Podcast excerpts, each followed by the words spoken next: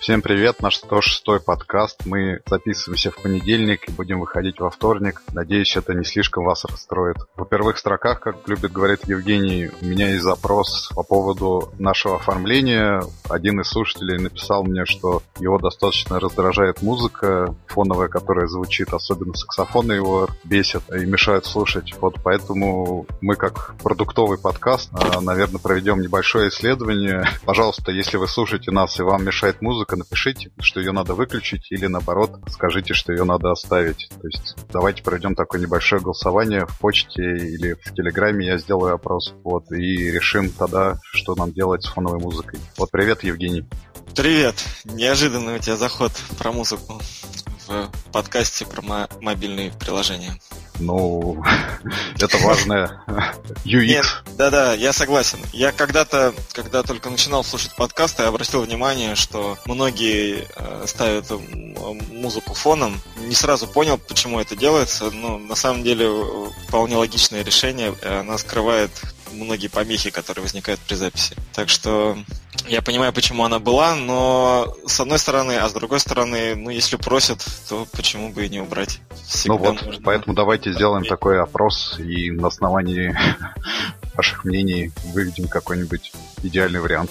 Договорились. Окей, тогда сегодня по темам немножко пройдемся. Давай сначала про Tinder, потом про HTC и Google, про голосовые помощники поговорим и под конец о Developer Experience в Uber. Вот такие разнообразные и интересные темы. Начнем с Тиндера тогда. Вот впервые за всю историю свою он вышел на первое место в топе зарабатывающих в американском App Store. Его при этом там же догнали Pandora, Netflix и кто-то еще пятый... HBO. HBO, да, с э, Игрой Престолов. Вот, и в топ-5 американского App Store, топ-гроссинга осталась всего одна игра, Candy Crush Saga. Вот я в нашем канале писал, что на удивление то, что прогнозировали году к 25-му, когда приложение наконец-то заборят игры по доходам, случилось вот уже в этом году. Ну, конечно, тут сложилось сразу несколько факторов, и то, что Tinder представил новую подписку, которая позволяет видеть, кто лайкает и как бы не мучиться с выбором. Выход последней серии Игры Престолов и бой вот бокс, э, который транслировал Showtime. Вот все это сложилось э, и привело к тому, что в топ-гроссинге осталась всего одна игра. Вот, не знаю, мне достаточно приятно, что пользователи ценят и медиа, и подписки, и приложения, и более осознанно как-то взросло относятся к оплате в App Store. Вот такое у меня короткое вступление. Что ты думаешь про Тиндер и обратно вернутся все игры в топ-гроссинг или все-таки ну, это положительный динамика? Я думаю, что, конечно, в какой-то момент игры начнут возвращаться. Опять же, ну, просто из общей логики можно сделать вывод, что как в какой-то момент медиаканалы вложились в продвижение и создали некий хайп, который позволил им попасть в топ-гроссинг э, США на какой-то период, точно так же в какой-то момент и паблишеры игр э, ну, тоже нужно прикладывать усилия к тому, чтобы туда вернуться. Отличие ситуации я вижу в том, что большинство этих каналов э, имеют подписку, и поэтому топ-гроссинг, как мне кажется, формируется... Ну, они попадают в топ-гроссинг за счет того, что у них сформировалась большая подписная база, которая создает регулярный доход для приложения. А у большинства игр подписок нет, у них все-таки разовые платежи, и количество платежей там, ну, оно может скакать от, в зависимости от того, что происходит. И, например, все дети пошли в школу и резко стали меньше покупать э, кристалликов э, во всех многочисленных играх. Вот поэтому в этот момент Pandora, Netflix, HBO и, и Tinder выскочили наверх, особенно, конечно, показателен Tinder. Осеннее обострение, э, все хотят э, любви, вот, э, так что, в принципе, всего этому можно найти логическое объяснение. Гораздо интереснее то, что буквально через пару недель у нас топ-гроссинг пропадет, и мы больше никогда не узнаем, кто туда попадает. Вот что забавно, на мой взгляд. Но, в принципе, конечно, это интересный результат, и я согласен с тобой, что он симптоматичен в том плане, что люди действительно оценили э, усилия медиакомпаний, и они готовы подписываться на, на контент и платить за него, что, конечно, приятно. Хотя, кстати, тот же HBO, по-моему, репортили о том, что как только закончился э, сериал, сезон э, Games of Thrones, у них было какое-то максимальное количество отписок, потому что люди, в принципе, оформляли подписку на канал только для того, чтобы посмотреть новый сезон. Ну, сейчас что... HBO на седьмом месте, то есть они не очень-то и упали, хотя... Ну, э, да, ну, это у них какая-то глобальная статистика, я так понимаю, то есть она, э, мобильная часть не, не показывает же всего результата, это разные аудитории могут mm. быть. Ну, в принципе, то есть я вот читал такую новость, что у них, э, и, и, и, и, причем эти всплески происходят вот уже там пару лет, каждый раз, когда в эфир выходит новый сезон Игры престолов. Это ничего страшного. Но то, что они до сих пор на самом деле на, седьмом месте, это вообще говоря прикольно, потому что это означает, что эта позиция, которой они добились, она достаточно стабильная. И мой любимый эффект базы, он работает и, и, и позволяет этим компаниям вот э, сидеть в топе достаточно долго. Но, кстати, видео, опять же, на пятом месте сейчас YouTube с, вероятно, его тоже платной подпиской. То есть, что совсем удивительно, вот они ту накопленную базу бесплатных пользователей сумели конвертировать в платящие подписки, видимо. Но... Да, ну... Э Ладно, вопрос... Я сейчас тоже решил посмотреть, да, но на самом деле по-прежнему в, в топ-5 только Candy Crush Saga, да, то есть, в общем-то, позиции достаточно стабильные у них. Подбирается какое-то футбольное приложение. Наш любимый Supercell с Clash Royale на почетном восьмом месте. Я думаю, Нет, ну, что слушай... почетное восьмое место это тоже хороший результат для топ-гроссинга, так что вряд ли производитель, э, паблишер игр там как-то сильно страдает. Но вот для медиакомпаний и для Тиндера, как вообще говоря, ну, дейтинг-приложение, это, наверное, прям реально очень крутой результат. Футбол Madden NFL, э, по-моему, в американском э, App Store совершенно закономерен, потому что американский футбол, по-моему, он единственный ну, да, страна, да, в которой он бы в топ-гроссинге находился. А Clash Royale, э, я думаю, мировой релиз, и он в топ-гроссинге, там, я не знаю, 200 стран. Вопрос-то ты сказал, что топ-гроссинг уберут, ты правда верю, что его уберут. Мне кажется, его Apple рано или поздно вернет, если вообще не сделает с самого начала в iOS 11. Как без ну, в iOS 11 жить? его нету. В, в новом App Store топ-гроссинга нету как такового. Ну, подожди, есть... мы говорим об эти, ну, я думаю, что ну, хорошо, давай, давай. Нам осталось ждать всего до завтра вечера, так что ну, мы скоро об этом узнаем. Но мне почему-то кажется, что это их осознанный шаг, и они сделали это специально. Ну, специально для чего? Какой, какой смысл это закладывается? Чтобы люди не знали, как зарабатывают приложение? Ну, да. Они, как мне кажется, хотят, э, как сказать, в каком-то смысле очистить результат топа от, от влияния позиции по заработкам, чтобы люди принимали решение э, о покупке приложений безотносительно того, зная, что оно там выманивает, успешно выманивает из них деньги или неуспешно выманивает из них деньги. Вторая теория заговора состоит в том, что это укол в сторону Апенни и подобных сервисов, которые, у которых много статистики строится на том, как выглядит топ-гроссинг. Но я не знаю, то есть Возможно, это так, возможно, и нет. Но, слушай, я, честно говоря, у меня какого-то внятного мнения по этому поводу нету. А убирают и убирают. И мне как-то, вот лично мне все равно. Порадуемся за Тиндер еще раз. Давай к следующей новости. Давай. Про HTC и Google. Я помню, когда-то на самом заре смартфонов, э, вот даже не айфонов, а именно смартфонов на Windows Mobile, наверное, вот HTC была главной моделью, главным производителем вот с их часами, по-моему, такими, помнишь, перекидывающимися. Они были вообще везде. И, собственно, для меня первыми смартфонами и умными телефонами были именно HTC, вот э, с тем видом, который они тогда имели, с той оболочкой для Windows Mobile.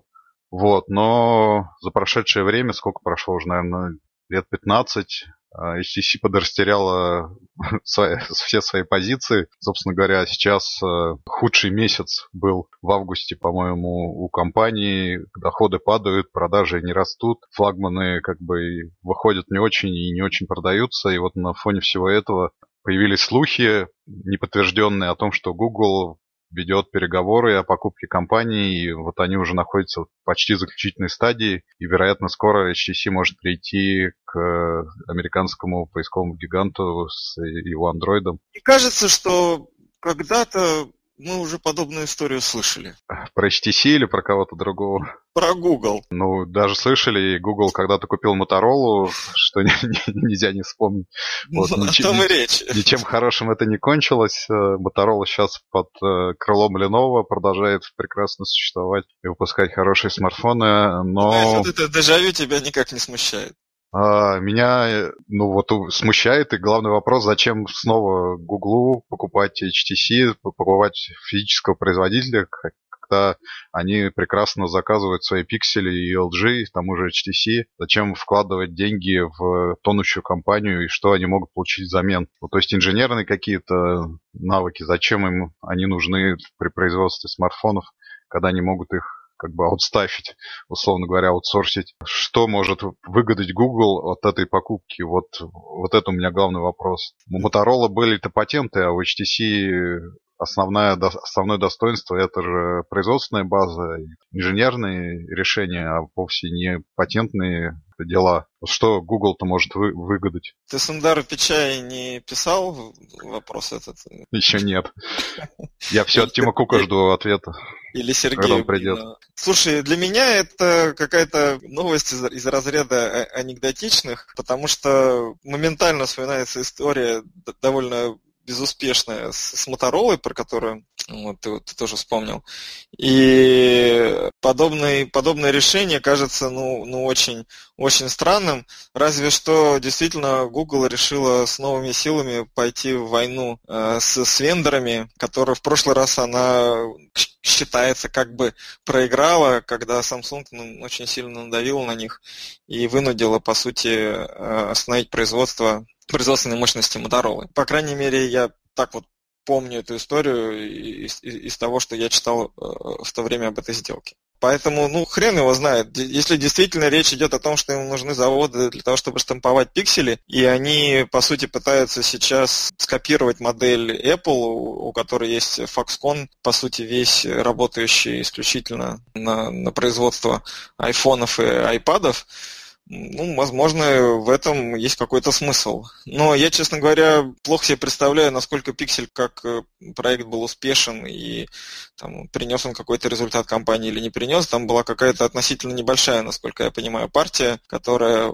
ушла, но как таковых э, продаж постоянных э, у компании этого устройства не было. И самое главное, что все ждали обновления линейки, и его не произошло. Почему, неизвестно. Может быть, мы увидим новые пиксели чуть попозже в этом году. Но пиксели же в октябре вроде должны презентовать новый как раз пиксель а, 2. в октябре, да? Ну окей. Ну, мне казалось, что в прошлом году их э, летом на э, девелоперской конференции показали. Ну, я уже не помню точно, но вроде сейчас на октябрь планируется Ага, премьера. ну окей. Ну тогда ладно. Значит, будем ждать э, октября. В общем-то, тоже уже довольно скоро. Короче, хрен его знает.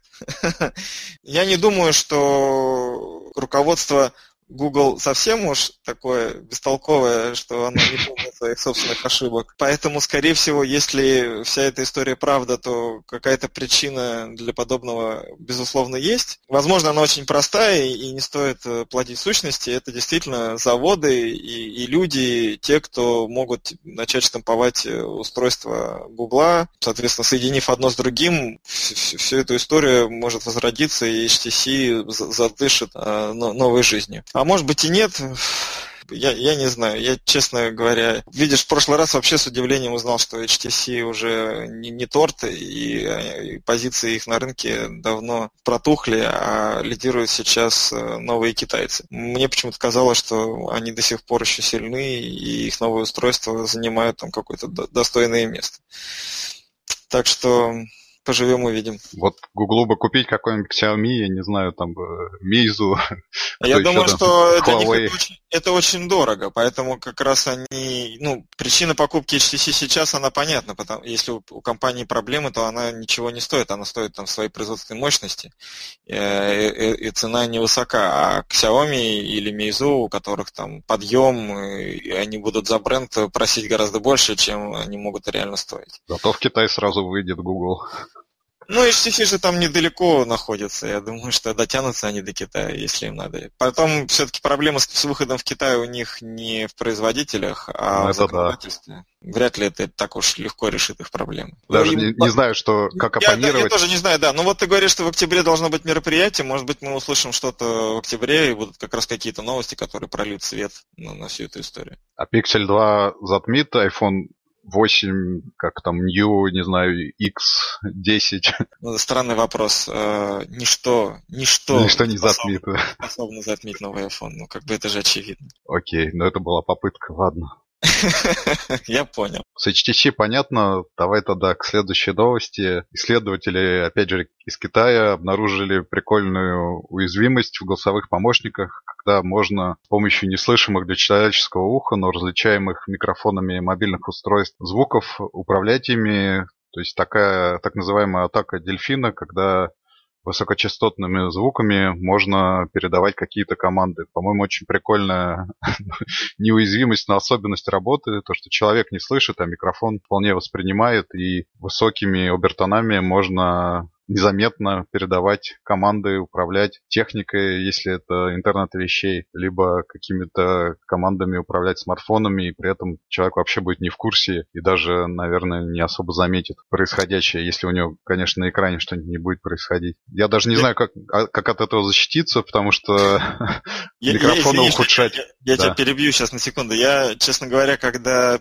прочитал эту новость, э, у меня первая ассоциация была с альбомом, если не ошибаюсь, Sgt. Pepper's Lonely Hearts Club Band, где в одной из композиций Битлз э, как раз записали такой неслышимый для человеческого уха свист, но на который реагировали э, собаки. И когда пластинка игралась, да, то у тебя там в конце песни звучало, звучал вот этот ультразвуковой свист, который люди не слышали, а собаки начинали гавкать. Это вот у них такая была шутка юмора. Ну вот Видимо, ребята... Битлз до сих пор влияют, да, Да, ребята из Китая как раз послушали этот альбом и, и решили, что надо проверить, как это работает. Ну а как защититься? И можно ли вообще что делать? Ну, то есть в помощниках встроить защиту от высокочастотного сигнала? Ну, я думаю, учитывать... что чисто теоретически это, наверное, можно решить на уровне программном. Ну, то есть э, микрофон же, наверное, воспринимает, что этот сигнал отличается от обычного сигнала и ну, от, от, от обычного звучания голоса. И, скорее всего, возможно встроить какую-то блокировку, которая микрофон будет ее слышать, но это не будет приводить ни к какому выполнению команд. Скорее всего, просто никто из производителей голосовых не помощников, да. да, даже им даже в голову не приходило провести такой тест. И китайцы молодцы в этом плане. Вот чувствуется такая хорошая смекалка, вот как, знаешь, русскому человеку надо всегда систему как-то где-то обмануть. Вот э, китайцы тоже решили, что надо проверять все, что можно проверить. Среди прочего проверили ультразвук, и оказалось, что это реальная брешь в голосовых вот этих системах. А то возникает хорошая возможность общаться устройством между собой, как бы не мешая людям и именно на ультразвуке там передавая, допустим, от смартфона к не знаю, к умному кондиционеру или что-нибудь типа ну, такого. Ты знаешь, мне кажется, что это, команды. это сложная, гораздо более сложная история, и она рисковая. Все-таки, если это отдельный интерфейс, ну, во-первых, э, получается, что кондиционер и кофеварка тоже должны поддерживать ультразвук, что более сложная тема, чем, например, если строить в них Wi-Fi модуль. Ну, просто потому что требуется микрофон, какой-то чип, который будет обрабатывать сигнал звуковой, превращать его в цифровой и так далее. Все-таки большинство технологий NFC и там, Bluetooth и все остальное, они, они работают с, с другим стандартом, и он уже гораздо более распространенным. То, ну, то, что это, у, у этого может быть применение, я с тобой согласен. Какое-то. Но в конкретном случае голосовых помощников, мне кажется, что единственное, что должно случиться, это все производители должны дружно объявить, что в новой версии прошивки они эту дыру закрыли. Иначе будет еще одним ботнетом больше. А мне кажется, достаточно того, что у нас сейчас утюги и пылесосы додосят сайты Ясно. Вот э, эта новость прикольная тем, что ребята, которые это все сделали, они, во-первых, ну, молодцы, что они решили провести такое испытание, а во-вторых, они молодцы, то, что они об этом открыто заявили. Потому что, как известно, производитель не может предусмотреть вообще всех возможных сценариев использования, и обмен информацией здесь очень важен для того, чтобы предотвратить э, подобного рода атаки в будущем. Так что они классно все сделали. Я вот выучил новое словосочетание «атака дельфина». Теперь буду знать, что это такое. Так-то мне казалось, что это может быть новый альбом исполнителя по, под, под именем Дельфина, а оказывается нет, это IT-термин, вот. Ну, Дельфин, наверное, узнает и сделает новый альбом. Ну, тоже с ультразвуком, да, и, который будет... будет весь ультразвуковой, да, неслышимый для обычного человеческого уха. Будет Это... скачивать из iTunes, э, там, не знаю, свой альбом скачать Дельфина.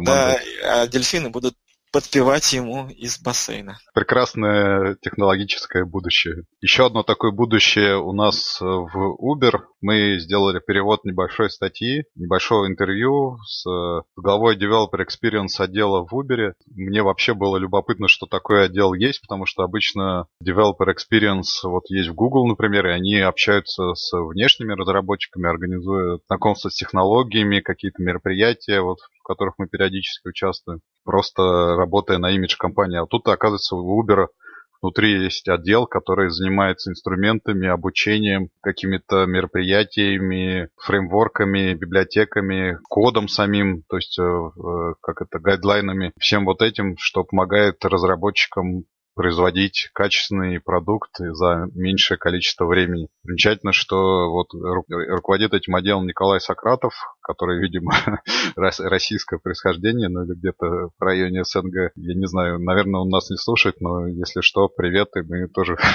хотели бы, наверное, интервью сделать потом уже. Вот э, такой интересный кейс о том, как внутри компании развивается платформы разработки и как они помогают своим разработчикам. Ты что-нибудь новое почерпнул из этого? У вас в компании есть э, developer experience для внутреннего пользования? Мы еще не настолько большие, как Uber, чтобы он обладать таким отделом. Нет, я, честно говоря, прямо какого-то нового такого для себя знания наверное, не подчеркнул, но кроме того, что я понял, Uber уже такая большая компания, и в ней так много проектов и продуктов, что им потребовался отдельный Project Office, который занимается тем, что позволяет использовать знания различных команд, в, ну, совмещать это все в какую-то единую базу знаний с тем, чтобы информация распространялась внутри компании э, равномерно. Когда-то, когда я работал в Билайне, там была небольшая команда людей, которая пыталась примерно такую же задачу решить. И связано это было с тем, что Билайн, он не был равно, равномерной компаний в том плане, что частично он состоял из купленных компаний, частично это были свои собственные технологии. В смысле, частично он состоял из технологий купленных компаний, а частично из, из собственных, которые появились не как внутри Билайна. И, каждый, и эти технологии там могли эволюционировать, что-то устаревало, что-то не получало поддержку, нужно было там постоянно делать какие-то миграции, переходы. Самая больная тема в, в любой сотовой компании это биллинг и все, что с, с биллингом связано, и это вообще такая большая священная корова. И, и, в свое время я помню, когда был организован переход с одной биллинг-системы на другую, то он, во-первых, длился несколько лет, а во-вторых, он потребовал там двух или даже трех проектных офисов, которые работали непрерывно, занимаясь вот этими миграциями и занимаясь тем, что, в общем-то, контролировали этот процесс, э, дабы ничего нигде не ломалось особо сильно и не приводило к потерям потерям данных и знаний. Uber вошел, мне кажется, в большую лигу, и он, как и большие крупные IT-компании, заимел тоже свой собственный проектный офис, который, по сути, решает какую-то аналогичную задачу. Наверное, это признак роста. Если у тебя появляется такой отдел, значит, э, ты уже настолько большой, что легко управляться с внутренней разработкой ты уже не можешь, и тебе нужны люди, которые будут помогать, э, вот, собственно, сохранять равновесие, что ли, внутри этих систем. Ина, иначе, возможно, какие-то внутренние перекосы. Примечательно, кстати, но это не относится к, к разработке самой. Вот в оригинальной статье прикольная фотография, заглавная, там, 7 человек команды, вот этот Developer Experience в, во главе с Николаем, соответственно, и один Николай, и шесть девушек. Привет нашему проекту Lady Scott, который сейчас активно развивается. Вот Developer Experience — это много женщин и ну, едут. Если они занимаются тестированием, то, как известно, девушки более усидчивые, более внимательные. Именно поэтому часто среди бухгалтеров больше девушек, чем... Нет, ну, так что это, это какой-то сексизм. Да, поэтому Нет, это... это не сексизм, это просто ну, известный, известная кстати, особенность, которая влияет на то, что в каких-то специализациях женщин больше, чем мужчин. И это нормально. Мне кажется, что в этом нет ничего уж такого специфического. Вот здесь пишут, что это engineering training and uh, development team, то есть они разработчики, так что Наверное, То есть они это... не тестированием занимаются. Да, не тестированием, но, а скорее но разработкой. Просто, ну, у тебя написано было в начале, что у них единый автоматизированный процесс по тестированию и внедрению сервисов, и я предполагал, что как раз их задача сделать так, чтобы тестирования были, ну, проводились правильно внутри всех сервисов и внутри всех систем. Иначе, если где-то какая-то система будет неправильно оттестирована, то это может там привести к каким-то рискам и нежелательным явлениям. Поэтому мне казалось, что, возможно, их задача это как раз анализ процессов и, и понимание того, какие, какие правильные тесты и какие правильные системы аналитики нужны для того, чтобы сохранять вот эту вот равномерность э, развития технологий. В принципе, тестирование это важно, ну, как бы для IT-компании это даже не то, что важно, это один из ключевых процессов, который должен показать, что система готова, ее можно запускать в бой. Ну, я знаю компании, где тестировщик – это обязательный член любой внутренней команды разработки, и процессы тестирования занимают э, там, такую же важную роль, как, собственно, процесс создания, собственно, эти продукты. По-моему, что... суть отдела вот этого Developer Experience Uber как раз не в тестировании, то есть тестирование это важная часть, а они создают вот бесшовный процесс развертывания. Я так понял, что они создают стандарты тестирования, они проверяют так, чтобы все тестировалось правильно, иначе если у тебя будут разные применяться разные технологии и разные использоваться подходы, это может, может приводить к перекосам. Ну, как раз, еще раз, они создают не стандарты тестирования, не какие-то отдельные фреймворки, они создают бесшовную модель, которая позволяет вот быстро, итеративно разрабатывать продукты, то есть в эту модель входит и тестирование, но там есть, допустим, фреймворки разработки, и там стандарты кода, которые позволяют переключаться, ну, да, ну, и там ну, и то, да, и все, и пятое, и десятое. Я а понимаю, тестирование даже... лишь э, там малая часть всего вот этого процесса. Они вот пишут же, что там, я не знаю, на задачу, которая в иной среде требовала несколько месяцев, там их разработчик вот с помощью их инструментов, с помощью их а, руководства и ну и в том числе и тестирование может сделать там за несколько дней или неделю. И вот это их задача, чтобы устранить все ненужное и вот просто автоматизировать все нужное. И вот тестирование это лишь малая часть. Ну да, я согласен, что тестирование малая часть, просто, возможно, я не до конца там понимаю, что вкладывается в понятие бесшовная модель. Для меня это какой-то неочевидный термин. Ну, ну, ну, ну как, целом... я тебе могу объяснить бесшовная, шовная модель это когда ты в Xcode делаешь код, потом запуска, запускаешь симулятор, потом в Git выкладываешь код, потом как-то, э, я не знаю, с дизайнером общаешься о том, как выглядят кнопки. И все это в разных средах, в разных инструментах, в разных, э, я не знаю, даже операционных системах, в, на разных сайтах. Бесшовно, когда это все ты делаешь из Xcode, и у тебя все работает, и результаты тебе, я не знаю, падают в Slack и говорят о том, что все круто. Ну, ну, просто вот в мою бытность, когда я работал в крупных IT-компаниях, э, никто не называл это бесшовной моделью. Просто тебе говорили, что у нас стандарт пользовательской операционной системы это Windows, а стандарт почты это Lotus Notes, база знаний сидит в этом же Lotus Notes, и бизнес-процессы тоже в этом же Lotus Notes. Вот тебе вся, вся, бесшовная среда. Ну, соответственно, пред, я предполагаю, что там все сервера работали там на каких-нибудь двух или трех версий условного Unix, и все системы, соответственно, соответственно, работали там с, с плюс-минус э, в, в одном окружении. Ну, и я не знаю, ну, и какие-то использовали стандартные инструменты, ну, а как офисные работники, там, все используют Microsoft Office, да, там, значит, разработчики все использовали там какой-то стандартный набор технологий. Естественно, что если тебя брали э, создавать какой-то код, ну, ты, они не могут брать каждого нового программиста, который пишет на каком-то новом языке программирования. Очевидно, что все команды, которые работают над одним продуктом, должны, соответственно, уметь писать, точнее, не должны уметь писать, а они должны работать в, в одном в одной среде и с, с одним языком программирования. Это как, знаешь, вот в, в крупных компаниях, в которых внедряется ERP SAP, так у них сразу же появляются разработчики, которые пишут на, как он назывался-то, а, а, Абак, Апак, не помню, язык, э, на котором, собственно, SAP был написан.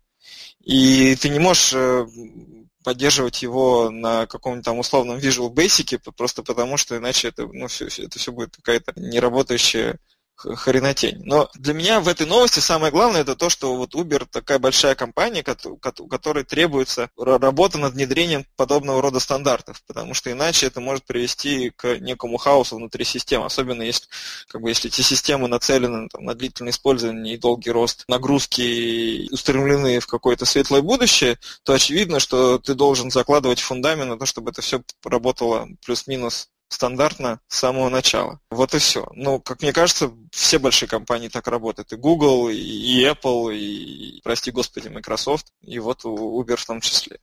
Не говоря уж про Билайн, МТС и, и, и прочие Verizon. Нет? Я не знаю.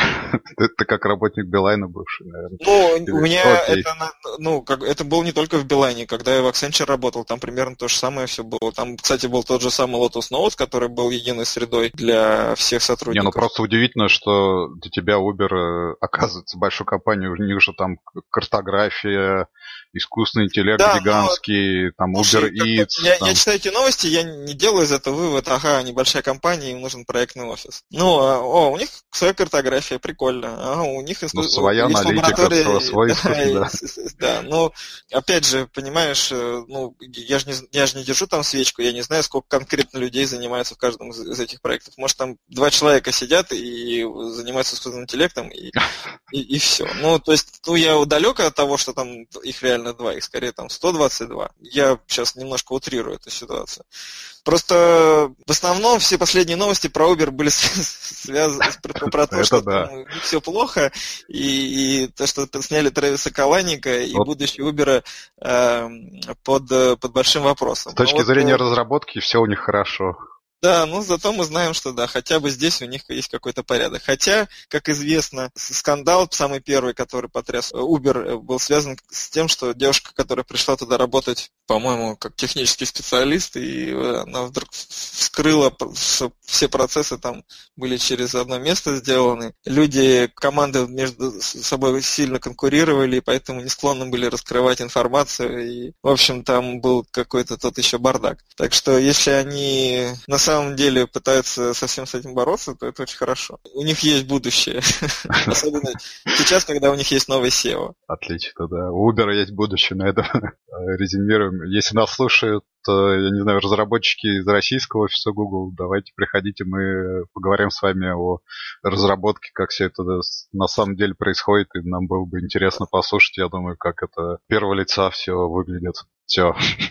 Делайте кармически правильные проектные офисы и не делайте кармически неправильных проектных офисов. Что, ждем завтра нового айфона? Да, ждем. К сожалению, прошивка, когда называется это, это Golden, Golden Master, утекла раньше времени в сеть. Какой-то вообще беспрецедентный э, провал в системах безопасности Apple. Все ресурсы посвященные айфонам и, и, и компании на, на выходных э, э, публиковали различные обзоры новых функций и новых э, возможностей, которые будут в новом телефоне. Я одним глазом смотрел, не удержался. В, в Твиттере много было заголовков, но старался глубоко не погружаться, чтобы не испортить себе впечатление завтрашнего мероприятия. Так что, что, что главное-то одно будет? Если я правильно понял, будет новая система разблокировки телефона по, по лицу, а, специальный, специальный 3D-сенсор, который будет... Э, Преступники смогут разблокировать айфоны теперь просто показав ну вот, э, да, там как, как бы я, я видел, как работает аналогичная технология от, э, на гифках, по крайней мере, от Samsung, когда телефоны разблокировали фотографии с другого телефона. В комментариях, вот это, это те, комментарии, те немногие комментарии, которые я прочитал, было написано, что как раз у Apple вроде бы технология именно 3D-сканирования, то есть требуется все-таки объемная модель человеческого лица. Нет, ну я говорю о том, помнишь, э, ФБР, по-моему, долго стучалось в Apple, когда они пытались а, разблокировать. Пальцы, да. Ну, да Теперь можно будет просто показать преступника. Просто показать, да, если, если... Интересно. Ну, наверное, да. А я, кстати, об этом не подумал. Вот. Потом обещают какую-то то ли беспроводную, то ли какую-то индуктивную, то ли еще какую-то зарядку в новом телефоне, новую модель часов с ну ладно, ладно, хватит, не, не раскрывай все интриги. А то, LTE, да. Смотреть вот это полная загадка, зачем встраивать сотовый чип в часы. Ну как, чтобы дата, ну, не через iPhone тащила, а сама И, все. соответственно, сколько там будет жить батарейка? Два часа? Ну... Три, три с половиной часа. Традиционное мое пожелание к господам из Apple вообще и к Тиму Куку лично, в частности. Товарищи, сделайте нормальную батарейку. Пожалуйста. Ну, придумайте хоть что-нибудь. Если вы там придумали какую-то индуктивную зарядку от Wi-Fi, не забудьте, пожалуйста, сделать чехол для моего iPhone 6 Plus, который тоже будет заряжать его от Wi-Fi. Вот, потому что я реально устал э, подключать телефон э, к зарядке. У меня он сейчас разряжается меньше, чем за сутки, и, и я, честно говоря, прямо печалюсь от этого очень сильно. Нормальная зарядка это Android. Все.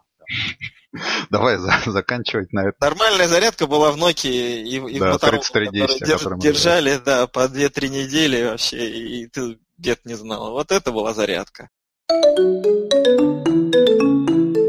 С нетерпением ждем анонса, и я надеюсь, э, в следующем подкасте коротко его обсудим.